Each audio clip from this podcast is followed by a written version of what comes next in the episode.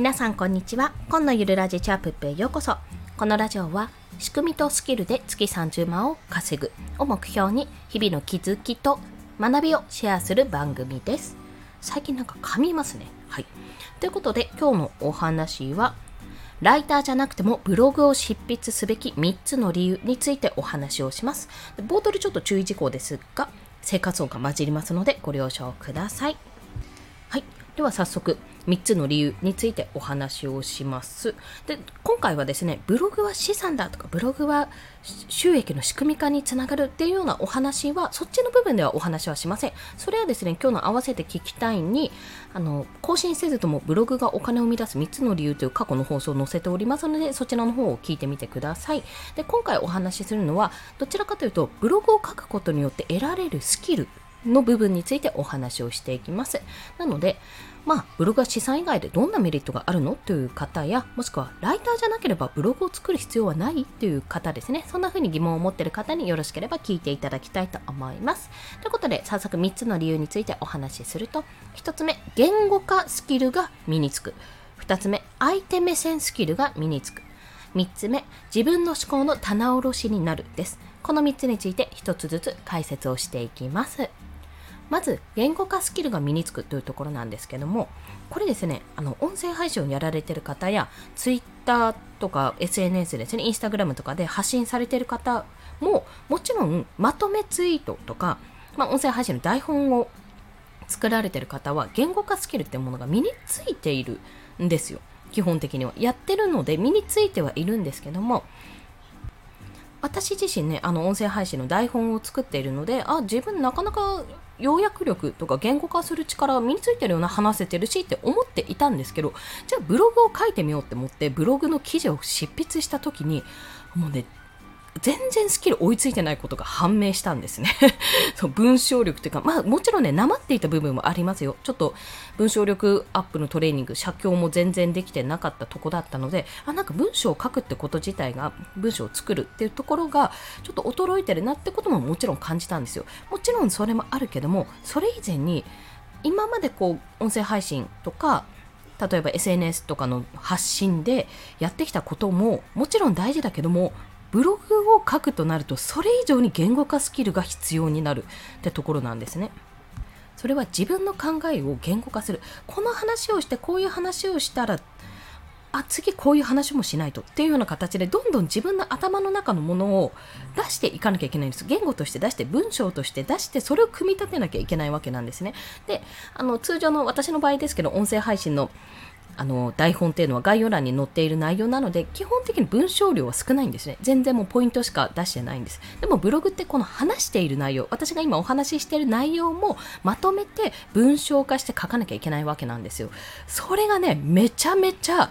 めちゃめちゃブログの方が文章力、まあ、言語化スキルですね。自分の考えを言葉にするってスキルがめちゃめちゃ必要になってくるんです、まあ、すごく重要なんですよ。でこれブログに限らずじゃあ今後 Kindle 書籍を出版しようとか例えば教材を作ろうってなった時にこれはめちゃめちゃ必要だなって感じたんですね。あ自分がこうやって話して終わるんじゃなくてね終わるんじゃなくてね話すことはできるとしてもそれを文章に起こすことってまたそれはそれで難しいことなんですよ。人それぞれかと思うんですけども話すのが得意、まあ、なんかこうテーマ言ってくれればバーって話せるよって方もいればいやもうあのテーマ言ってくれれば話すのは苦手だけど文章としていろいろ書くことはできるよって方もいろんな方がいらっしゃるので一概には言えないんですけどもとりあえず私は全然文章を書いてこなかった。ツケがここで回ってきてすごくこのね言語化スキルっていうのが衰えてる。文章力も衰えてるってことを痛感したんです。なのでブログは絶対書いておいた方がいいです。毎日が難しいとしても長文章も自分の思考とかこういうことを書こうっていうことを文章化して書き残すってことをずっとやってった方がいいです、まあ、長文を書くっていう練習はやっぱり必要だと感じましたなので1つ目は言語化スキルが身につくというところです。そして2つ目は相手目線スキルが身につくというところ。私がね、今回つまずいたのここなんですよ。で、相手目線スキルが身につくってどういうことかっていうと、基本的にブログの記事を執筆するときって、皆さん、まあ、あの音声配信もしっかりですけどもゴール設定を考えるんですよね。読者のゴール設定。それがアフィリエイトなのかそれとも行動を起こしてほしいのか、まあ、いろんなパターンがあるんですよ。過去の記事を見てほしいとかいろんなゴールがあると思うんですけどもどちらにしてもそのゴールに向かってどうやって持っていくかってとこなんですよ。で今回記事を執筆するにあたってまあ、それはブログから最新記事確認していただければいいんですけどもそのどこに相手を置けばいいんだっていうところですごく考えたんです。あれなんか私ここをゴールにしてたはずなのになんかただの自分語りになってるぞとかその自分語りとの境界線はどこだとかねそういうふうなことをめちゃめちゃ考えたんですね。でそこを一回私は結局1日で書けなくてそこを一回一晩置いてもう一回見直すことによってあこれは自分語りだった。これは別のところで書こうとか。これは詳しくは違う記事で書こうっていうふうに分けることができたんですよ情報もしかするともう一晩寝かすことによってまた全然違う見方になるかもしれないので一概には言えないんですけどもとにかくこの相手目線これ相手は迷うぞって。相手はなんでこれを読むんだろうって。これを読んでどんな未来を得たいんだろうってことをちゃんと想像してそれに向かってゴールに向かってつなあの道を作るんですよね。そのあなんて言ったら道案内をしていくような形なんですよブログって。もう縦看板をつけるような形ですかね。大見出しがこっちこの道はこちらです。2番目はこちらです。3番目はこちらですって形で案内をする道案内をするようなイメージで作っていかないと自分も迷うし自分が迷うってことは相手も迷うってことになります、まあ、そうなると記事としては最悪なのでこの相手はどう思うかな？これでわかるかなってことをそういう視点で見ながら作っていくとめちゃめちゃ相手目線スキルが身につきます。そしてめっちゃ苦労しました今回。はい。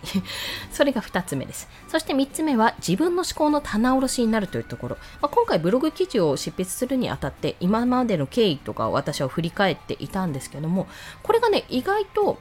あの毎日音声配信をしてるので発信してる分私はできてると思ったんですが意外とねあこういう視点もあるなとかあこういう考え方もあるなっていうような新たな気づきが出てくるんですよ。でこの自分の思考、まあ、自分の持っている引き出しの棚卸しになるので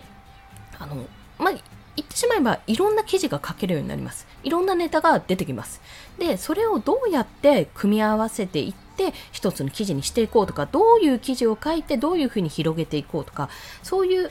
カスタマージャーニーって言うと思うんですけどもその読者の読者がどういう流れでその記事を読むかその記事を読んだらどういう行動をとるのか次はどんな記事を読んだらそうするのかっていうことを動線を考えながら作る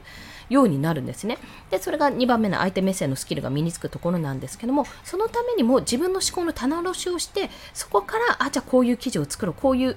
なんていうのかな、まあ、迷路じゃないんですよね。なんだろう、イメージとしては、ブログというまあ、本当は教科書とかメディアなのでフリーペーパーとかそういうイメージなんですけどもブログという私はなんか遊園地を、まあ、アトラクションとかなんてテーマパークかを想像して、まあ、これはすごく、まあ、こういう未来を皆さんにあの与えますがそういう未来になるような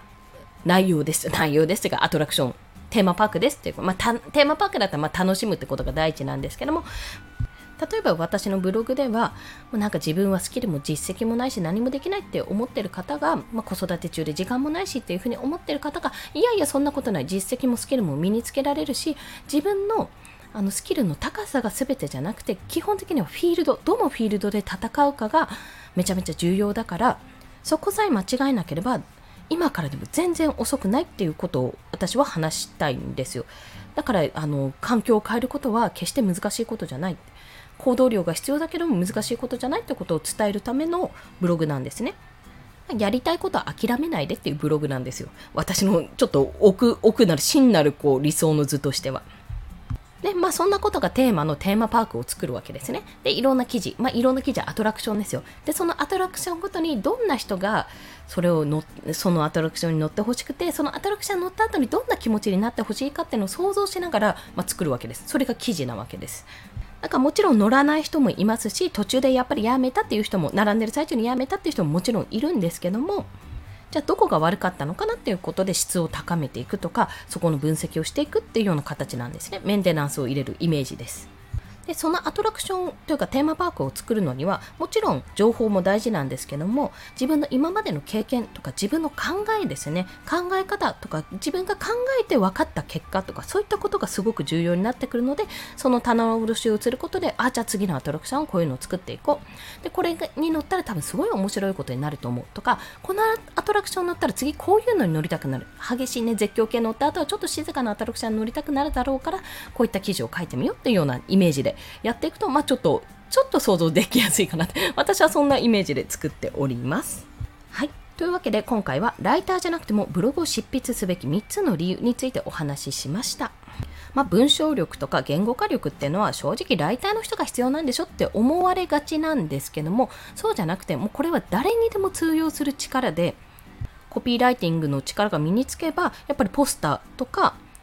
ヘッダーとか、まあ、そういったものにも一部バーンってこうデザインの中で一つバーンって出すことによってすごくそこのね広告効果が生まれますし Kindle 表紙デザインでね、ここね、コピーちょっと考えてみましたってことで帯の文を考えることによって、やっぱ購買数が上がったとかでしたら、もうそれだけですごい付加価値がつきますし、まあ、そういった意味でもライティングの力っていうのは生きていく上でも必要だし、自分のやっていることにも必ずつながるので、ぜひブログを執筆してみてください。というお話です。まあ、3つの理由をおさらいしますと、言語化スキルが身につく、相手目線スキルが身につく、そして自分の思考の棚卸しになるという3点でした。そして今日の合わせて聞きたいは、あの、えっ、ー、と、文中でもお話ししたんですけども、ブログが資産になるっていう方の理由ですね。もう仕組み化、収益の仕組み化になるからブログを書いた方がいいっていう理由は別の過去の放送でお話ししております。更新せずともブログがお金を生み出す3つの理由というお話をしているので、よろしければそちらで聞いてみてください。はい。それでは今日もお聴きくださりありがとうございました。この放送いいねって思われた方、ハートボタンもしくはレビューなど書いていただけると嬉しいです。また、スタンド FM では1日3放送しております。フォローしていただけると通知が朝昼晩と飛びますので、よろしければフォローもお願いいたします。はい。ということでですね、あの、音声なので皆さん全然見えないし、あの、勝手な私の余談なんですけども、実は最近ですね、まあ、座りながらマイクに向かってお話ししてるんですが、ちょっとね、自分が YouTuber になったつもりで、身振り手振りを加えると、なんか気持ちが乗るっていうことが判明しました。なので、音声配信やられてる方、あの、自分が YouTuber になったつもりで取られてる意識でこのマイクに向かって話してみるとちょっと意識が変わるかもってところを 最後に少しだけシェアさせていただきます。はい。それでは皆さん今日もコツコツ頑張っていきましょう。コンでした。ではまた。